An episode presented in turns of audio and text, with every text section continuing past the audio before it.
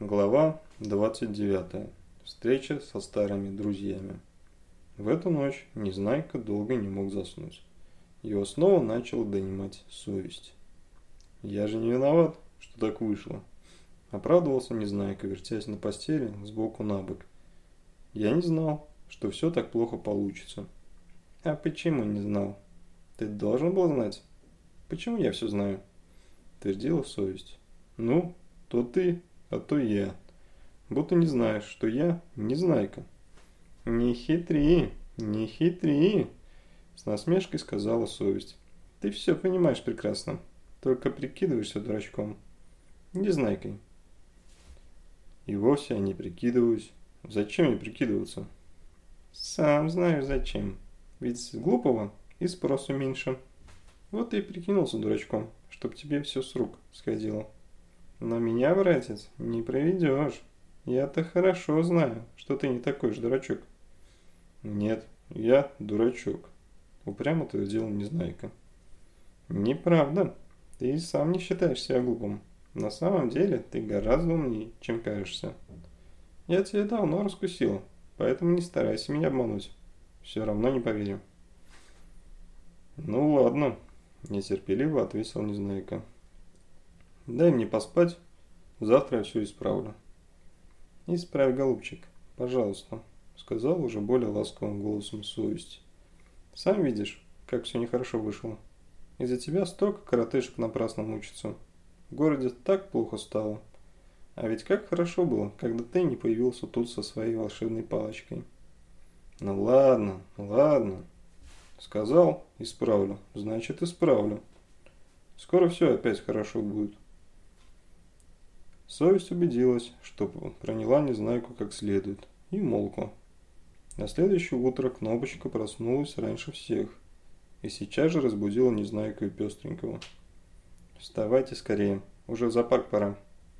Незнайка быстро оделся и пошел умыться, а Пестренький одевался не спеша, стараясь провести время, чтобы как-нибудь обойтись без умывания.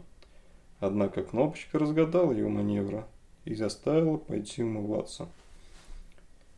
Наконец все были готовы и уже хотели выйти из дома, но тут кто-то постучал в дверь, и в комнату вошел кубик. На нем была какая-то смешная шапочка из голубой пластмассы с двумя длинными рожками, между которыми была натянута спиральная проволока. На ушах были наушники, а на груди висела плоская металлическая коробочка с торчащим рупором. Еще одна такая коробочка находилась у него на спине. Не знаю, как Кнопочка и Пестренький очень обрадовались приходу Кубика. И стали спрашивать, почему он так долго не приходил к ним. Кубик рассказал, что однажды он шел по улице, и его кто-то облил водой, от чего он простудился и заболел. Все это время ему пришлось прилежать в постели, но теперь он уже вполне здоров и может ходить. «А что у вас за шапочка с рожками?» «И коробочки?» – спросил Незнайка. «Это новое изобретение. Так называемый новейший усовершенствованный пешеходный радиолокатор. Сокращение НУПРЛ. Теперь каждый должен иметь этот НУПРЛ для защиты от ветрогонов». «Как же он действует?» – заинтересовался Незнайка. «Очень просто», – ответил Кубик. Здесь впереди, на коробочке, имеется, как вы видите, радиорупор. На этот рупор при ходьбе все время излучаются радиоволны. Если впереди попадется какое-нибудь препятствие в виде натянутой поперек тротуара веревки или проволоки, волны от этого препятствия отразятся и пойдут обратно.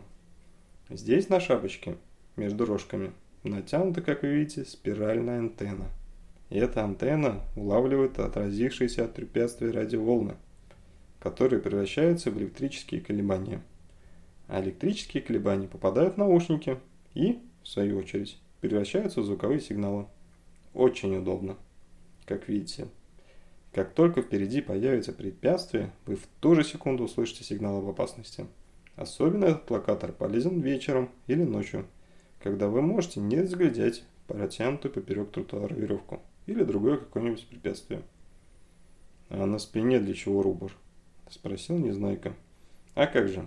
Это же самое важное!» – воскликнул Кубик. «Этот рупор посылает радиосигналы назад. Как только позади появится ветрогон, чтобы дать вам щелчка или подзатыльника, или облить вас водой, вы сейчас же услышите сигнал. Вот, попробуйте».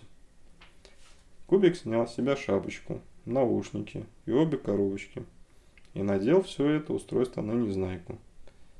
Став в стороне, он протянул к переднему рупору руку и сказал, «Представьте себе, что впереди появилось препятствие. Что вы слышите?» «Я слышу, как будто что-то пищит», — ответил Незнайка. «Совершенно верно. Вы слышите частые высокие звуковые сигналы. Би, би, би. А теперь я буду подкрадываться к вам незаметно сзади. Что вы слышите?» «А-а-а!» – закричал Незнайка. «Снова пищит, но как будто немного потолще. Бу, бу, бу». «Правильно. На этот раз вы слышите низкие звуковые сигналы. Это делается для того, чтобы вы знали, впереди опасность или позади. Если услышите би, би, би, то значит надо внимательно смотреть вперед. А если бу, бу, бу, то надо поскорее вернуться назад. Кнопочка тоже заинтересовалась этим прибором, и аппарат от Незнайки перешел к ней, от нее к пестренькому, который долго и сосредоточенно слушал сигналы, после чего сказал. Ну что ж, в том, что он пищит, ничего удивительного нет. Пищать – это и я умею. Удивительно только, откуда он знает, когда надо пищать би-би-би, а когда бу-бу-бу. Но это понятно. – ответил Кубик и принялся рассказывать все сначала. В это время снова послышался стук. Дверь отворилась, и в комнату просунулись два каких-то толстеньких существа. На обоих были какие-то пухлые бочкообразные пальто с неуклюжими торчащими в сторону рукавами, а на головах круглые зеленые шапки, вроде водолазных шлемов. Приглядевшись, Незнайка узнал в этих странных фигурах ниточку и карасика – «Да ведь это ниточка и карасик!» – закричал он, обрадовавшись. «Во что это вы нарядились?» «Это новые прорезиненные, если можно так выразиться, надувные пальто и резиновые надувные шляпы, которые выпускает наша фабрика. Вот, попробуйте, ударьте меня палкой. Извините за выражение, по голове», – сказал карасик, протянул, протянул незнайке палку – который держал в руке.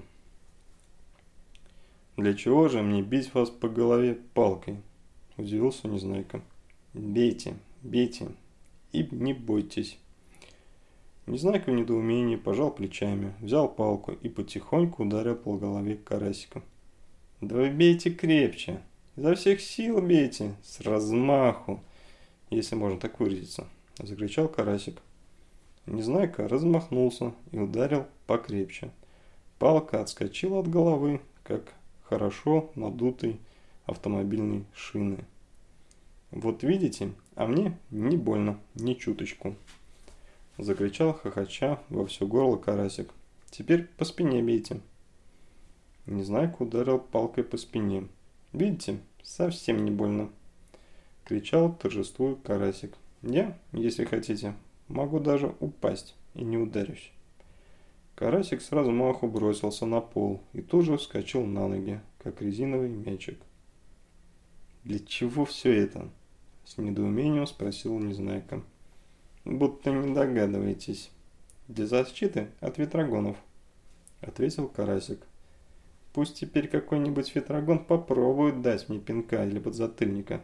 Пусть даже водой обольет, мне ничего не страшно». «Но ведь это очень некрасиво, в такой одежде ходить», — сказала Кнопочка. «Некрасиво, потому что не модно», — ответил Карасик. «Вот когда станет модно, извините за выражение, то все будут говорить, что красиво. У нас уже во всех магазинах есть эти пальто и шляпа».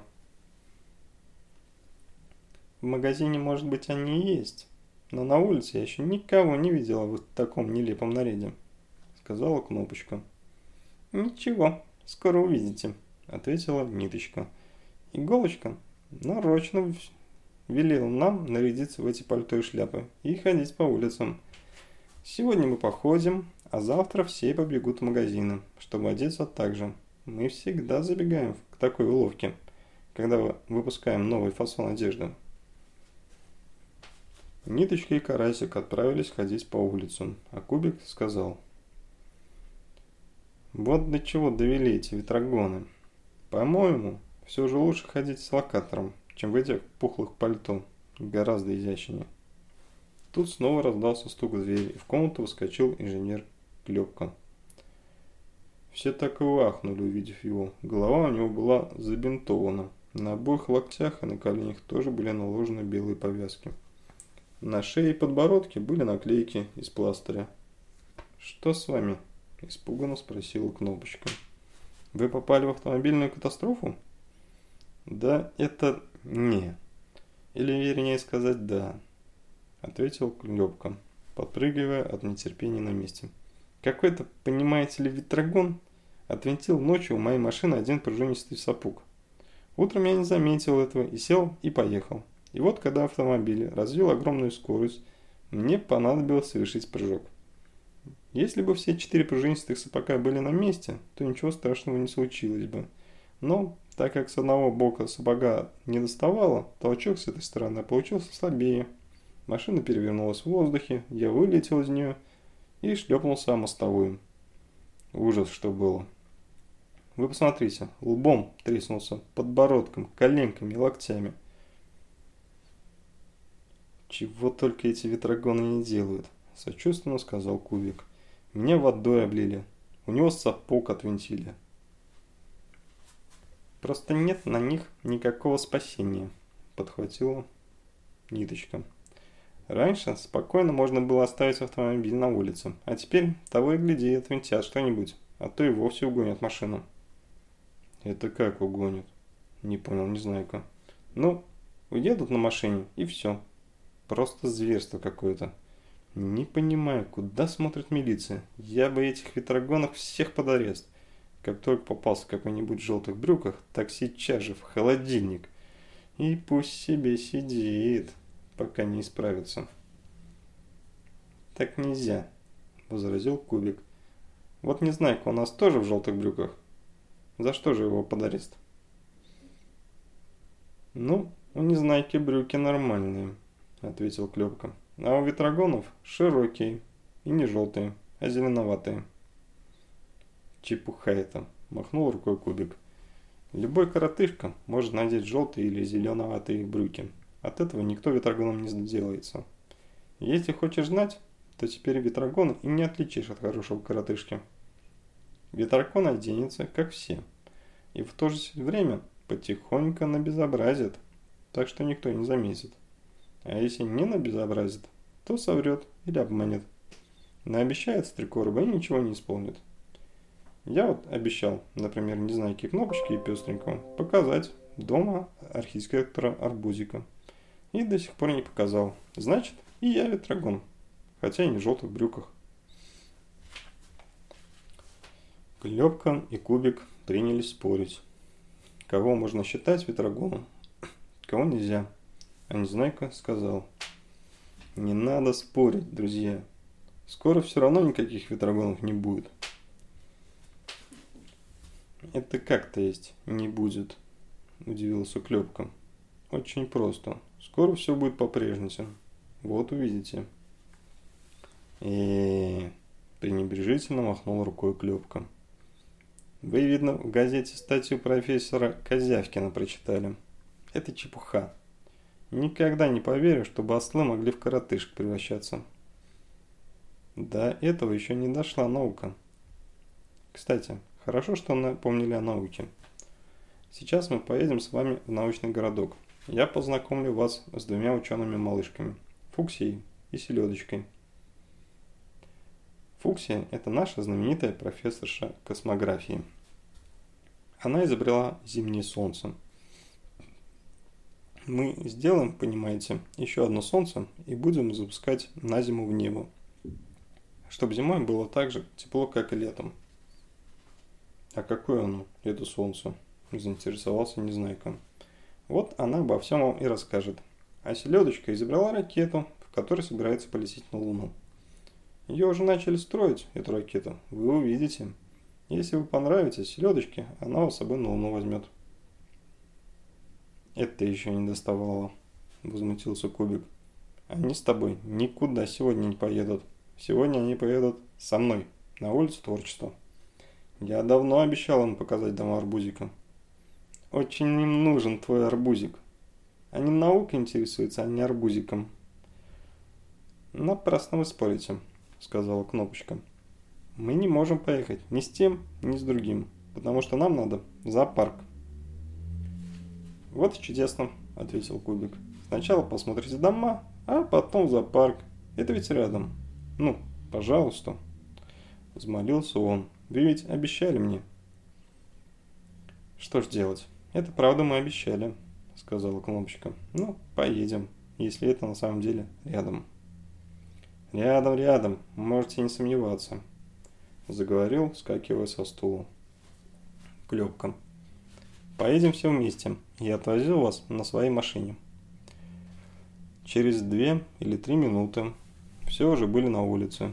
Пестренький увидел машину Клепки, покосился на ее хозяина, перевязанного бинтами, и сказал, «Не стоит на этой машине ехать.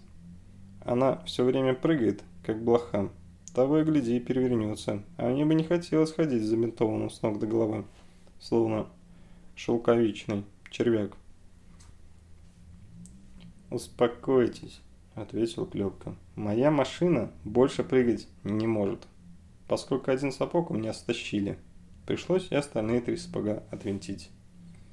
Песленький успокоился, но все же ради предосторожности сел позади, рядом с Незнайкой и Кнопочкой. А Кубик сел впереди, рядом с Клепкой.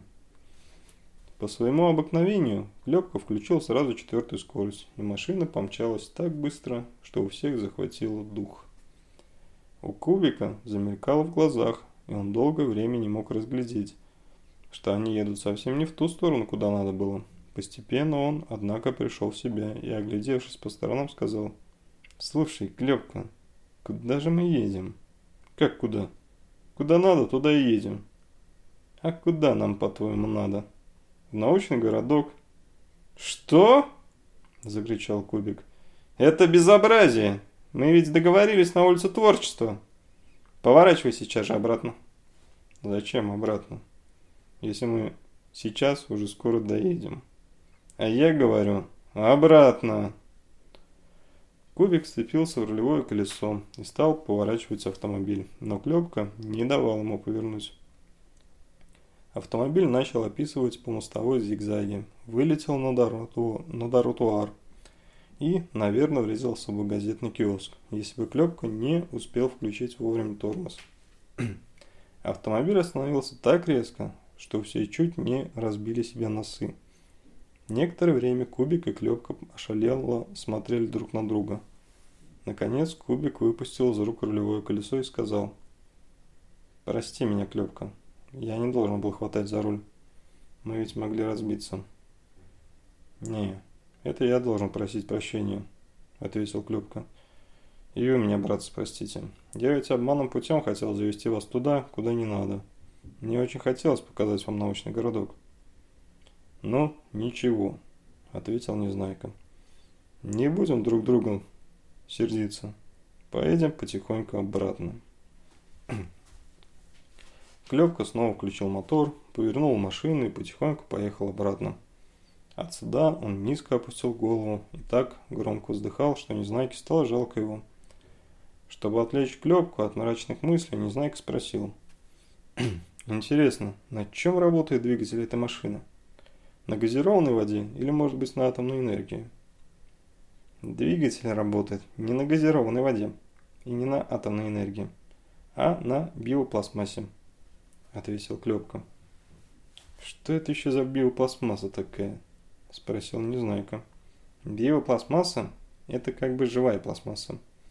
На самом деле она, конечно, не живая, но если сделать из нее стержень и пропустить через него электричество, то стержень начнет как бы дергаться, сокращаться, то есть становиться короче, как мускул.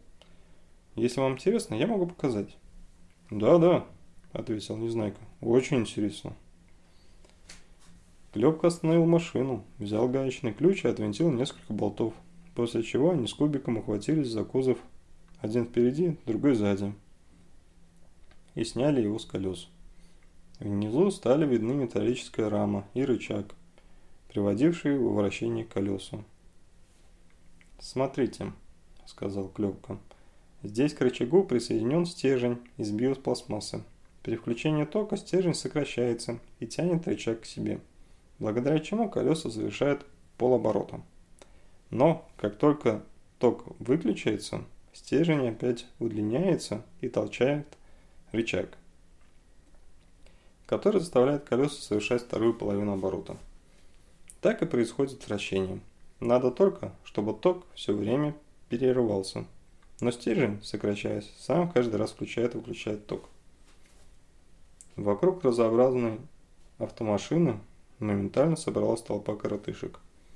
Каждому было интересно взглянуть на устройство механизма. «А откуда берется ток?» – спросил Незнайка.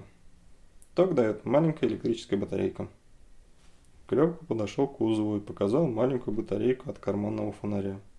«Неужели такая крошечная батарейка может двигать целый автомобиль?» – удивился Незнайка. «Вы не поняли». Начал объяснять Незнайке один остановившийся коротышек. Ток от батарейки только возбуждает биопластмассу, то есть заставляет ее сокращаться. Поэтому машина приводит в движение не энергии батарейки, а энергии, накопленной в биопластмассе. Такие двигатели из биопластмассы привозят у нас на фабрике движение станки и прочие механизмы. И только от одной маленькой батарейки достаточно, чтобы работала вся фабрика. «А откуда берется биопластмасса?» – спросила Кнопочка. «Растет на болоте. В ней запасается солнечная энергия, как в деревьях. И вообще во всех растениях. При попускании через биопластмассу электрического тока, накопившаяся в ней, световая энергия превращается в механическую. «Слушайте», — сказал пестренький, который до сих пор внимательно разглядывал устройство машины. «Я вот все время смотрю и не вижу у этой машины двигателя. А разве может быть так, чтобы не было двигателя?» «Конечно не может», — ответил Клепка. «Но вот этот стержень из биопластмассы и является у машины двигателем». «Ну, раз так, то тут нечему удивляться», – ответил пестренький. «Наоборот, было бы удивительно, если бы автомобиль ездил без двигателя». Все засмеялись. Толпа понемногу увеличивалась. Сзади все время подходили новые пешеходы. Кто-то из прохожих спросил, что здесь случилось. «Может быть, авария?» – сказал другой. Третий услышал слово «авария» и закричал. «Братцы, авария!» «Гляди-ка, братцы, как машина расшиблась!» – закричал четвертый. «Кузов на сторону своротило, одни колеса остались. А шофер, посмотрите, как искалечился!» «Блин, весь бинтах!» – сказал кто-то, показывая пальцем на обвязанную бинтами клепку. Как только разнесла весть об аварии, толпа начала расти вдвое быстрее. Клепка увидел, что дело принимает нежелательный оборот – и решил поскорее уехать. С помощью кубика он установил кузов на месте, все залезли в машину. Клепка нажал педаль прерывателя, но машина почему-то не двинулась. «Что за история?» – проворчал Клепка, вертясь на месте и дергая за рычаги. Тока почему-то нет. «А, чтоб тебя батарейка исчезла. Должно быть, отвинтил кто-нибудь». «А может быть, она на землю упала?» Все вылезли из машины и стали искать вокруг батарейку. «Только что ведь тут была», – горячился Клепка. «Помните, я показывал». Толпа между тем запрудила всю улицу, движение транспорта остановилось. Сквозь толпу коротышек к машине пробился милиционер на гусеничном мотоцикле. «Что случилось?» – закричал он сердито. Почему толпу собираете? А ее никто не собирает, огрызнулся Клюбка. Почему не проезжаете? Вот, сядьте за руль, да попробуйте проехать, когда батарейки нет. С насмешкой ответил Клепка и, повернувшись к толпе, закричал. «Братцы, может быть, кто-нибудь по ошибке отвинтил батарейку? и сунул в карман. В толпе раздался смех. Милиционер неодобрительно покачал головой и сказал Клепке. «Вам, дорогой, судя по вашему виду, следовало бы находиться в больнице, а вы на свободе разгуливаете». На что Клепка ответил, «Поговорил мне еще тут». «Ладно», — сказал милиционер, — «садись в машину, я вас в милицию отвезу, там разберемся, что к чему. А здесь не нужно собирать толпу». Ковик подошел к Незнайке и сказал, «Вы поезжайте за парк на автобусе или на такси, а я с Клепкой поеду в милицию и все объясню. Боюсь, как бы Клепка без меня там не наговорил чего-нибудь лишнего. Он не любит почему-то милиционеров». Клепкова и Кубик уселись обратно в машину. Милиционер поставил гусеничный мотоцикл впереди и, зацепив машину крючком, потащил ее на буксире в милицию.